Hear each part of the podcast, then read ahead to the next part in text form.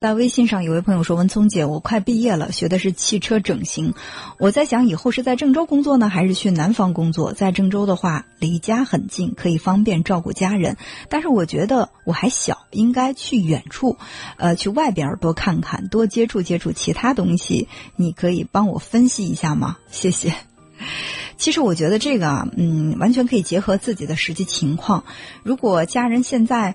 呃，因为你说你年龄还小，我想如果说你的父母呃还比较年轻，身体也很好，不是太需要你去照顾的话，那你当然可以去远处走一走，看一看。我们总觉得外面的世界很精彩嘛，想呃离开家乡去看更多这个丰富的风景，这个想法。特别能够理解。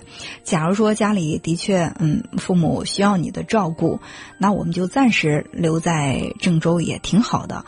因为，嗯，郑州现在发展的也也非常的快，我想机会也有很多，不见得。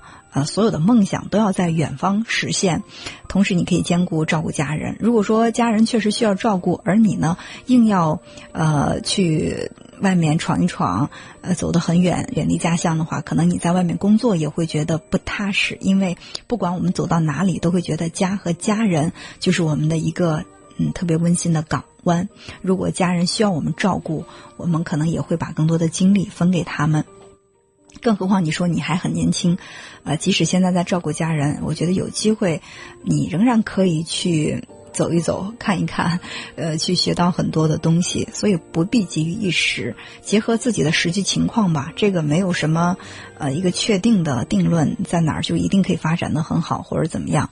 嗯，我觉得最主要的是让自己能够，嗯，工作的很踏实、很舒心。